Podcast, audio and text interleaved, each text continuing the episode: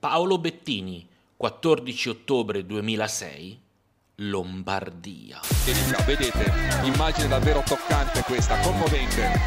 Paolo partiva col numero 1 Paolo e con la maglia di campione del mondo. L'anno precedente Paolo Bettini aveva già trionfato sulle strade del Giro di Lombardia. Nel 2006 si ripropone come grande favorito e poi di fatto grande favorito lo era perché lo era su tutte le corse di un giorno che in quegli anni il buon Dio metteva in terra. Paolo Bettini è fresco campione del mondo e quindi è pronto a trionfare. C'è un antefatto Qualche giorno prima il fratello di Paolo, Sauro, è venuto a mancare. Bettini si presenta alla, al via del Giro di Lombardia 2006, ma non sappiamo effettivamente se mentalmente può tenere.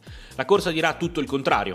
La corsa dirà di un Paolo Bettini presente in ogni azione, pronto, reattivo, soprattutto capace di portare l'attacco ben lontano dall'arrivo per prodursi in una cavalcata solitaria verso il traguardo. È struggente l'arrivo di Paolo in lacrime, distrutto non dalla fatica, quel giorno Paolo credo la fatica non la sentisse neanche, distrutto dal fatto e dedicare al fratello Sauro la vittoria, con anche lo struggente abbraccio con il nipote, il figlio di Sauro, eh, dopo l'arrivo.